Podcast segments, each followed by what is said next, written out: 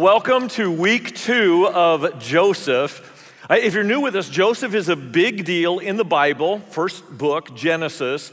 And we're looking at his life because Joseph, he took a lot of detours in life. If some of you are on a detour right now, it could be financial or relational, just in your spiritual journey. And the problem with detours is sometimes you just feel stuck. And Joseph's life gives us a model of how to come out the other side of the detour better than when we went in. So, if you're new to us, welcome to campus. I hope you have a great experience. If you're watching online, look, I get it. I Yelp restaurants before I go to the restaurant. So, hope to see you soon. We're going to be in Genesis chapter 39. Now, last week, Ashley was in Genesis chapter 37. We're in 39. I want to introduce with this kind of odd idea. I've been thinking about people who go to prison. You didn't see that one coming, did you? Well, Joseph's about to go to prison. That's why I'm thinking about it. And it seems like there's a difference between the amount of time it takes to commit a crime and the amount of time that you spend in prison for that crime. Thought about that? Like a millisecond, you pull the trigger, and decades of your life go by in prison. So I reached out to Roger. He leads one of our great CCV mission partners. It's called Rescued Not Arrested. He goes into prisons and shares the gospel with people. And he told me three stories of people that this truth is true about. Here's the truth sometimes we think that a moment determines a lifetime. But the reality is, for people in prison, it was a lifetime that determined the moment. And so I reached out to Roger and said, Hey, can you tell me any stories that match that? And he said, Well, all the stories match that. He told me about a young man who was a coach for a competitive youth sports league. He was good. His players loved him, their parents loved him, and he took advantage of both for personal gratification. And when he got caught, he lost his marriage, he lost his job, and he lost his freedom. Th- There was another story of a woman, mother of three, good woman, bad past. And to medicate her pain, she used alcohol and then decided to drink and drive. And when she got caught, it changed everything. It wasn't the moment that changed her life, it was the life that changed the moment. 22 year old young man made foolish choices in friends, which we all do at 22, right? And his roommate had anger management issues. Came out in a violent rage one night. And just defending himself, he killed his roommate. And then made the foolish decision to cover it up. And when they discovered the body, he went to prison. Now, why am I telling you those three stories? Because most of you are not going to go to jail or go to prison. But you can still be in a place where you think, because of the moment, that changed the rest of my life. The reality is, it's your life that changed the moment. And you might sit here and say, yeah, but my life will never be the same. My life is, is, is ruined from here on out. No, not true. See, all three of those people that I just told you about, they're all three members of CCV. They've gotten out of incarceration. They met the Lord while in prison, and now they come each week and serve other people on our campuses, and that could be you. Your story is not over yet. Like there's still another chapter to be written. So, just a word of hope. For those of you in the detour, word of hope, it's not over yet. But I'm not talking about what happens after the moment. I want to talk about what happens before the moment. And this is important. I don't want to ask the question, how can a moment alter your life? I want to ask, what kind of a life prepares for a life altering moment? That's what's on the table today. And we're going to be in chapter 39. Last week, when, when Ashley left off, Joseph was 17 years old. Not many wise people at 17, I get it. And Ashley actually showed you a picture of himself at 17. Like, I'm not going to do that because that would be embarrassing. what? Hey, at 17, I had hair, I did not have wisdom. If some of you know this because you just dropped off your kid at college, right? And you're going, Dear Lord, please, dear Lord, be with the child. And if it's a male child, I probably shouldn't tell you this. You know that men's brains don't fully develop until age 25. And you know what the last part of the brain to develop is? It's right here, it's the frontal cortex. And that's what you use to make decisions in your life.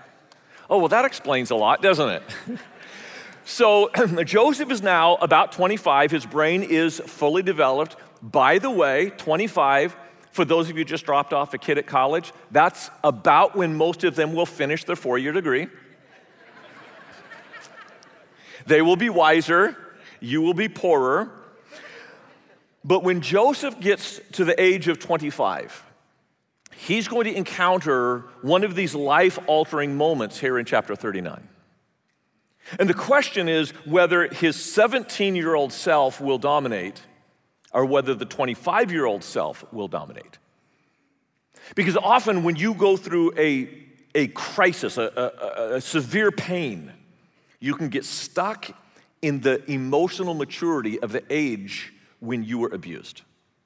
So, will Joseph be his 17 year old self or his 25 year old self during this point of crisis? Let me just read a few verses to catch us up in the story. Now, Joseph had been taken down to Egypt. Potiphar, an Egyptian who was one of Pharaoh's officials, so he's, he's a big deal. He was a captain of the guard, so he's a rough and tumble dude. He bought him from the Ishmaelites who had taken him there. Now, the Lord was with Joseph so that he prospered. And he lived in the house of the Egyptian master when his master saw that the Lord was with him and that the Lord gave him success in everything he did. Joseph found favor in his eyes and he became his attendant. So, Potiphar, big deal, rough and tumble dude. His right hand man is Joseph.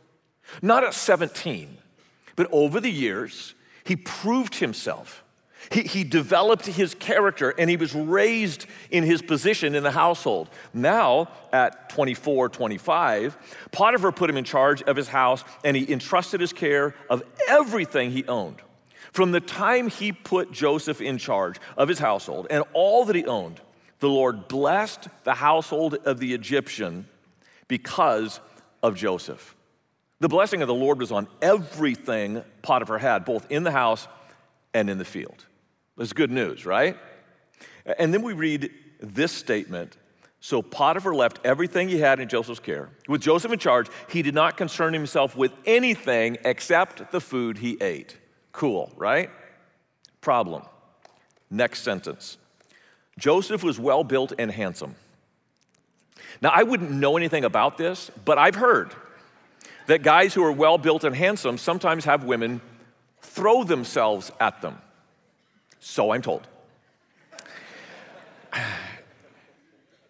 The woman throwing herself at Joseph right now happens to be Potiphar's wife. That's the problem. Here's the way it rolls out in verse 7. And after a while, his master's wife took notice of Joseph and said, Come to bed with me. Well, that was subtle. What, what, do they, what, do they, call that? Uh, an older woman who goes after a younger man, panther, puma? What? Cougar. Yeah, cougar. Yeah, that's right. You could also call her a cheetah.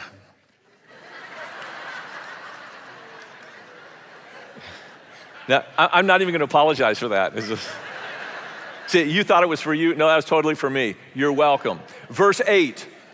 But he refused.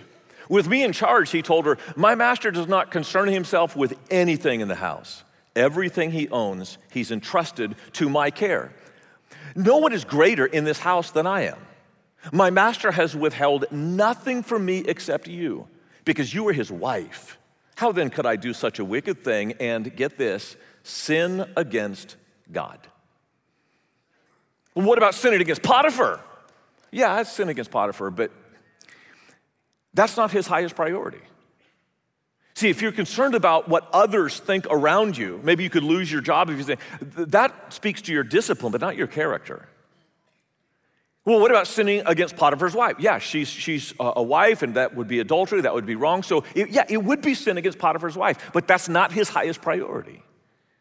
See, if you get caught in some kind of an affair, that, that could damage your reputation. So, that is an issue of discipline. But for Joseph, this is now an issue of character. What I'm saying is, your discipline will get you only so far.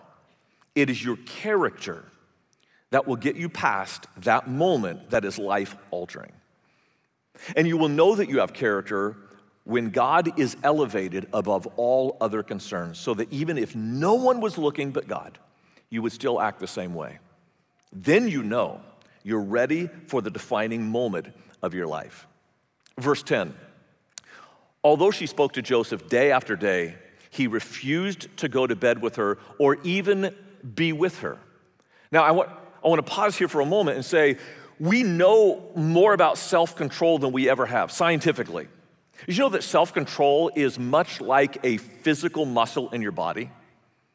That in order to build it, you have to exercise it. But right after you exercise it, you fatigue it.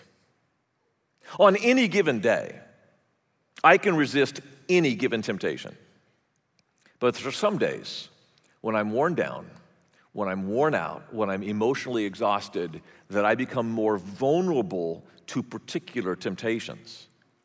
And so Joseph is being pounded day after day after day, and he's, he's getting worn down by this. And it, it happened on one particular day. One day, he went into the house to attend to his duties, and none of the household servants was inside. She caught him by his cloak and said, Come to bed with me. But he left his cloak in her hand and ran out of the house. Joseph has trouble hanging on to his cloaks. Have you noticed that? and you know what the Bible says? Hell hath no fury like a woman scorned. Okay, that's not really in the Bible. but it should be because it's God's honest truth. Watch what happens, verse 13. When she saw that he had left his cloak in her hand and had run out of the house, she called her household servants. Look, she said to them, this Hebrew has been brought to us to make sport of us. He came in here to sleep with me, but I screamed. When he heard me scream for help, he left his cloak beside me and ran out of the house. She kept his cloak beside her until his master came home. And when Potiphar came home, she said, Honey, that Hebrew slave, the one that you put in charge of everything, he tried to rape me. And so Potiphar throws him in prison. That sucks. I mean, it's bad enough that when you, when, I know, it's bad enough when you get in trouble for doing the wrong thing, but when you get in trouble for doing the right thing, some of you are right there right now. You should have got the promotion. You deserved it. But because you played fair, because you played by the rules, someone else got it. You're going through a divorce and you're, you're trying to be kind, you're trying to do what's right, and you're getting taken advantage of. You, you got friends that you're, you're taking a moral stand and you're losing friendship because of the moral stand you're taking. It's bad enough when you get punished for doing the wrong thing. When you get punished for doing the right thing, and I just want to say to all of those of you who are struggling right now because you've done the right thing and you feel like you're getting punished for it, before you shake your fist at God, you need to know the righteous are always vindicated. Maybe not today, maybe not tomorrow, but you will be vindicated in God's time. And you don't know what God is up to. God is doing something with Joseph right here. He has no clue that he's about to be elevated above Potiphar. And there's something else that you should really you should really know. Even those who are punishing you, they know. They do. Let me ask you a question. If you were the captain of Pharaoh's guard and someone attempted to rape your wife, would you put them in prison or would you put them in the ground? Why didn't Potiphar kill Joseph? Because he knows Joseph is innocent. And even those who are pushing you around right now, persecuting you right now, they know you're innocent. And the reason I know they know is because how the guard of the prison responded. Before we get him in prison, I, I just want to I just want to make one other observation here before we move on because this, this is critical for all of us. If you're a, a Christ follower, this is critical for you. If you're not a Christ follower, equally critical for you. This is not a Christian thing, it's just a human thing. Here's the principle how you respond is important. How you respond to others' response is critical. and is critical for your character. We see this in the NFL all the time. Some dude comes and just cheap shots a player. He doesn't get flagged for it. But the player who retaliates, they're the ones that get the flag, and you're just going, what up with that? It happens from your childhood on, doesn't it? Anyone have a younger brother or sister? Aren't they pests? I mean, they're, they're, problematic and they push you and push you and push you, and you finally retaliate, and who gets in trouble? You. It's not fair, but it's real. It happens at work. It, happens in your marriage. In fact, I would suggest that in your romantic relationships, the number one issue that causes tension is not how you respond, but how you respond to their response. Because how you respond, that reveals your discipline. How you respond to someone's response, that reveals your character. And it is only your character, not your discipline, that will allow you, in the life altering moment, it will allow you to seize the moment rather than the moment seizing you. Don't despair. God has his eye on you. Watch what happens. The Lord was with him. He showed him kindness and granted him favor in the eyes of the prison warden. That's exactly what happened in Pharaoh's or in Potiphar's house. I think God is blessing Joseph, but I think God is blessing Joseph through a good word from Potiphar who said, Hey, I got to punish this guy because I got to stay married, but treat him well. Uh, watch what happens next. So the warden put Joseph in charge of all those held in the prison, and he was made responsible for all that was done there. That's exactly what happened in Potiphar's house. The warden paid no attention to anything under Joseph's care because the Lord was with him. Joseph gave him success in whatever he did. And that's exactly what happened in Potiphar's house. Now, I, I should probably get Joseph out of prison, but I'm just going to leave him there for a while. We'll let Ashley get him out next week. But I want to stay in the prison with you. And here's why. Some of you right now are on this detour in life and you feel like you're trapped. You feel like you're stuck. Like life will never again be the same. And you're probably right. It, it will never again be the same. But it doesn't mean it will never again be good. All of us, maybe not today, maybe not tomorrow, but all of us have our next life altering moment right around the corner. How you deal with that will not be the moment that determines your life, but it's your life that determines the moment. The Apostle Paul says something really insightful No temptation has overtaken you except what is common to mankind. And some of you at the moment right now are saying, No one's ever gone through this before. Mm, yeah, they have. I don't mean to burst your bubble, but there's someone in the row right next to you. If you're watching online, there's someone like right next door to you that's going through something very similar to you. That, nothing that we go through, whether it's financial or emotional, mental, spiritual, nothing is new under the sun.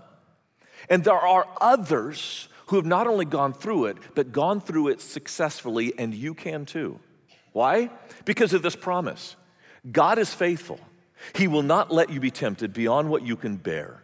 But when you are tempted, he will also provide a way out so that you can endure it. There is a way out. There is a way out. Now, you can either make a way out or you can make an excuse. You can't do both. What, what do you want to do? You want, you want to make a way out? There's a way out. Or do you want to make an excuse? Because if you want to make an excuse, like for, for those of you who like you want to stay in the detour, I can help you with that.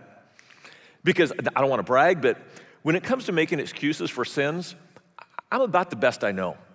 So I'm gonna, I'm gonna share with you, like this is, don't share this with anybody else, this is just for you.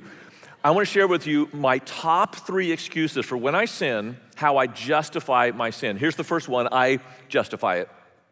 I say, look at the good that I'm doing. So I, I might say, hey, God, you, you know I preach this weekend, right? Like you saw that. Like that counts for something, right? And then I did some counseling with this couple. I really helped them out. So, I mean, the good I've done, and, and, I, and I prayed a lot this week. So, like, add all that up. Don't you think I deserve a little something, something on the side?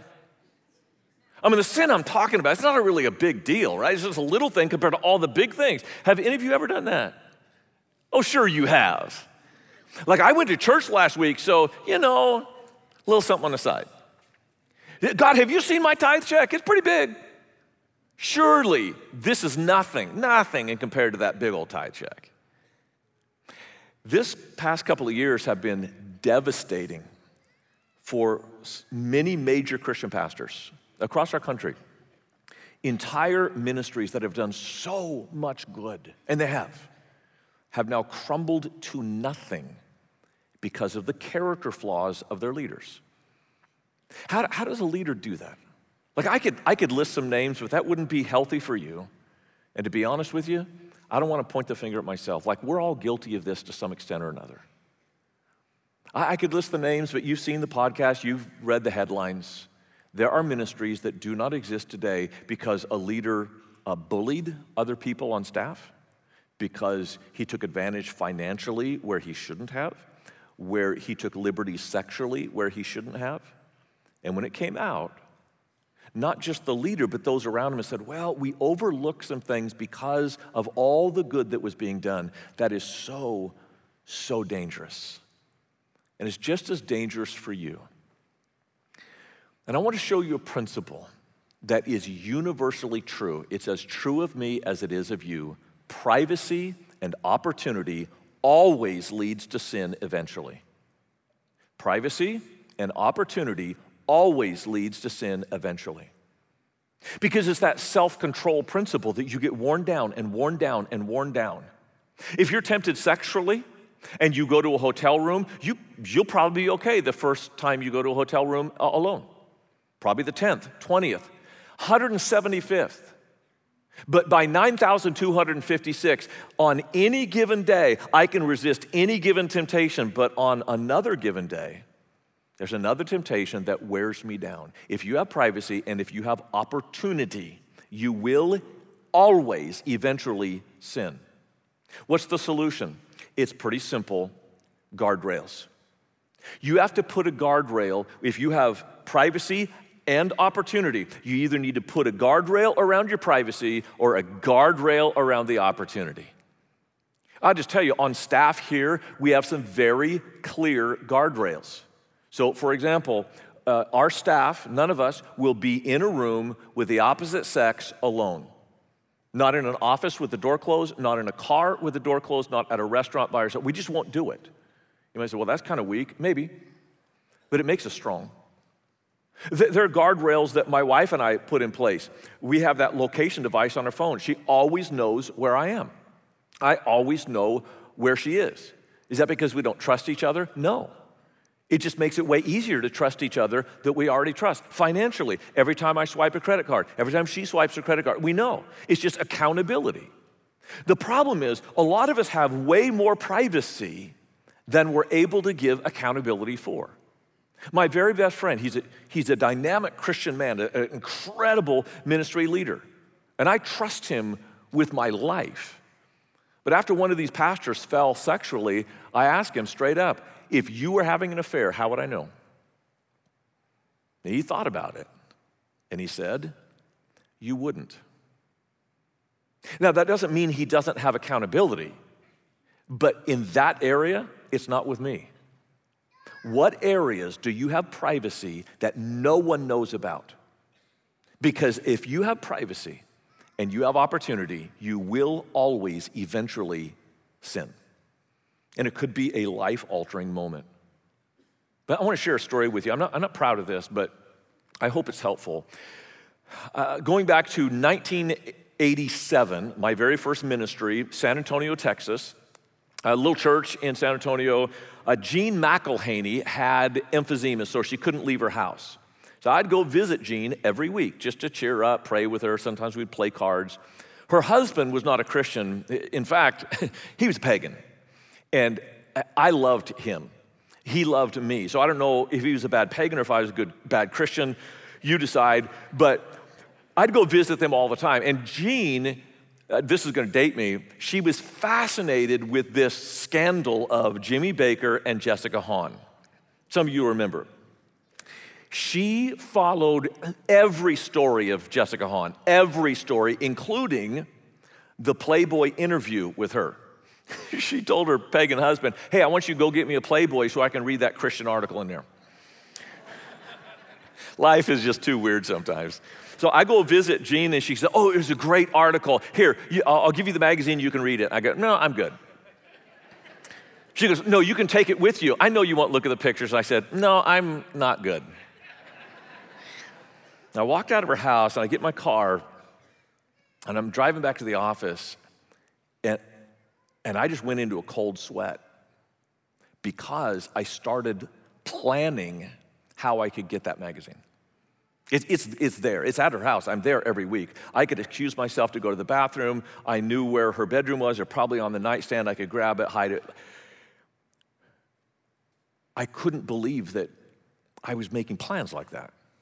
So I go to the office and I called a dear friend of mine, his accountability partner, said, Doug, here's, here's the situation. I need you to ask me next week, did I take it? And the week after, did I take it? And the week after, did I take it? You might say, well, that's, that's kind of weak. Yeah. But it made me strong. And instantly, the cold sweats went away because I had removed the privacy. I still had the opportunity, but I removed the privacy. And so I could live without Satan on my back. I'm just telling you, if you have privacy or opportunity, you will eventually sin. Put guardrails around one or the other. The second kind of excuse that we use is we explain our sin away. Because of my history, you can't really blame me. Look, we all have excuses for our sins. You, you might say, man, if you'd been through what I'd been through, you would do exactly the same thing. You're probably right. But not everybody does. In fact, let me just go back to Joseph for a second. Joseph it has a sexual temptation in front of him. He had zero model of sexual purity in his family. I mean, his father had four sexual partners. Two were legal wives. Okay, that's kind of a problem. Two were non legal wives. That's even more of a problem. He, he's looking at his own dad, and his dad is sleeping with all these, all these women. And his brother, his brother was worse. Did any of you notice that we skipped over chapter 38? You know why? I'm not going to tell you. I will just say chapter 38 is TVMA. It is it's nasty. I mean, not just nasty, it's kind of like the Las Vegas Strip gets transported to rural Arkansas. like all three teeth and all, it's wrong. It's wrong. some, some of you sitting there going, right now what chapter was that? I'm, I ain't never read the Bible before, but that sounds interesting. all right, go get him, cowboy. Anything to get you into God's word. Joseph had no model of sexual purity, but he still withstood the temptation. Why? Here's the solution character. It's not your, dis- your discipline can determine your response. It is your character that determines your response to the response. So, how do you build character? That's a great question. I'm to answer it in just a minute. Number three, the third excuse is to blame. This is the most fun one, honestly. They made me do it. It is literally the oldest trick in the book. And by the book, I mean the Bible. Adam and Eve sinned. They took, they took the fruit. And, you know, there's only one other human being in the world Adam and Eve. And then there's God's with them. So there's the three of them there in the garden. And after they sinned, God said, Adam, uh, why'd you do it? You know what he does? He says, The woman that you gave me. Like there's no one else to point at. He has blamed literally every other person that he could blame. And you're laughing because you do exactly the same thing. I do too. It's like, well, them and them and this and that. And you might be right, but being right doesn't make it right. Ashley brought this up last week. It was such a brilliant observation. We're going to revisit it again, but in a detour, there's you, there's God, and there's another person. And you can blame God all you want, but the fact of the matter is, you don't understand what God is up to. And that's okay. The other person, you can blame them, and you're probably right, but you can't change the other person. The only person you can change is you. And if you change you, then you can change the detour. So, how do you get past the blame game? Here's how you build self control. Self control is as close to a magic wand as we have. In fact, there was some scientific research on people with self control. I, I, just want to read a few of these items on here. People with self control live longer, they're happier, they get better grades, they're less depressed, they're more physically active. This blew my mind. They have lower resting heart rates, they're more helpful to others, better jobs, earn more money, better marriages, and sleep better at night. Anyone interested? Like, you don't have to be a Christian to be interested in that, you just have to be a human to be interested in that. How do you build self control? Here's the answer through habits, specifically, gateway habits. There, there's some habits that are gateway habits, meaning as soon as you practice the one thing, two or three others automatically fall into place. Here's one. This will surprise you make your bed. If you make your bed every day, there's like two or three things you automatically do in succession. It's like, it's like cheating, it's a fast track to discipline. So make your bed. But that's not what I'm talking about. I want to give you six different potential self control disciplines, habits that will build your self control, that lead to a character that can stand any test of any moment that could alter the rest of your life. You ready? That's, I, I got to warn you here because some of you are going to go, okay, six, six, I'll do, I'll do at least five of those. Stop it, eager beavers. One, you get one. Here's my challenge to you What habit, singular, do you need to build to increase your self control? And some of you are going to look at the habits and you go, well, I'm already doing two or three, so yeah, those are the ones. No, stop it. Do a new one. Because if you're already doing it, it's not, it's not going to give you an increase. So here are six habits that will build your self control. Two of them are spiritual. Here's the first one start every week at CCV. Just, it's, it's a gateway habit that people who go to church every week automatically have other disciplines fall into place. Number two, start every day in scripture and prayer. It's just a gateway habit. And look, we're not talking about an hour and a half. Like, I'm not that spiritual, okay? I'll just be honest. Can, can we shoot for 10 minutes? Would that be okay? 10 minutes? Where you read one chapter of scripture. You go, I've never done it before. What do I do? I'm going to tell you. Read one chapter of scripture. And you can underline as many verses that, like, really move you, you're inspired by that, but one verse that challenges you to act in a different like this verse is man if i did that that would be hard. Like to, to obey that verse. That's the verse you underline write it on a three by five card keep it with you that day and for one hour not all day you're not that good but for one hour could you obey that one verse for one hour one day? That's the challenge here's number three these are under the physical category number three is to pay cash what yeah your self discipline with money is a gateway discipline to other areas. And so this is a page out of Dave Ramsey's book, Financial Peace University. Pay cash. Well, like you go out to eat, pay cash. You go buy clothes, pay cash. You buy a car, pay cash. You'll feel like a drug dealer, but it's legal. It's like super fun. It's awesome. Number four, practice a 36 hour fast. This is biblical to practice fasting from food. You eat dinner, and then the next day, don't eat breakfast, don't eat lunch, don't eat dinner. Instead of eating, you pray. And the following day, you break the fast with breakfast. That's how we got the name. It's a, it's a spiritual discipline that says, my body's not going to be in control today.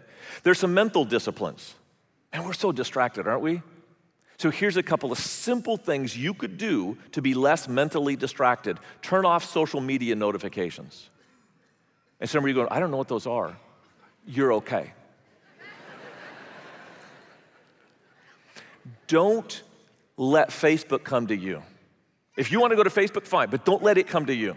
Don't let Instagram come to you. You go to Instagram. You control the social media rather than it controlling you. Last, limit email to two times a day. Get in in the some of you this is not possible because it's a part of your job, but if it is possible, look at email when you get into the office and look at email before you and in the in the in between time, turn it off. Because what happens is all these notifications are distracting our attention and it leads to a lack of discipline. I don't know what habit you need to dig into, but all of us need to build self control that builds character because it is only our character that will sustain us in that life altering moment. The three people I mentioned at the top of the message, three real people, they'll remain anonymous. But these real people would say to you right now, it wasn't the moment that determined my life, it was the life that determined the moment. CCV, let's live a life of character, not just discipline, but of character that puts God first so that He can bless not only us, but the people's homes that we find ourselves in. Let's pray. Lord, this is such a such an important and powerful truth. What you did for the life of Joseph, it's on offer for all of us. If we will prioritize you, you will bless our lives. You'll bless our homes. You'll bless our families, our employers, our friends. And I pray that those hearing this message would put it into practice so that your blessing could fall on our valley, so that we could reach this entire valley for Jesus Christ. It's in his name that we pray. Amen. Hey, you come back next week. We need to get Joseph out of prison.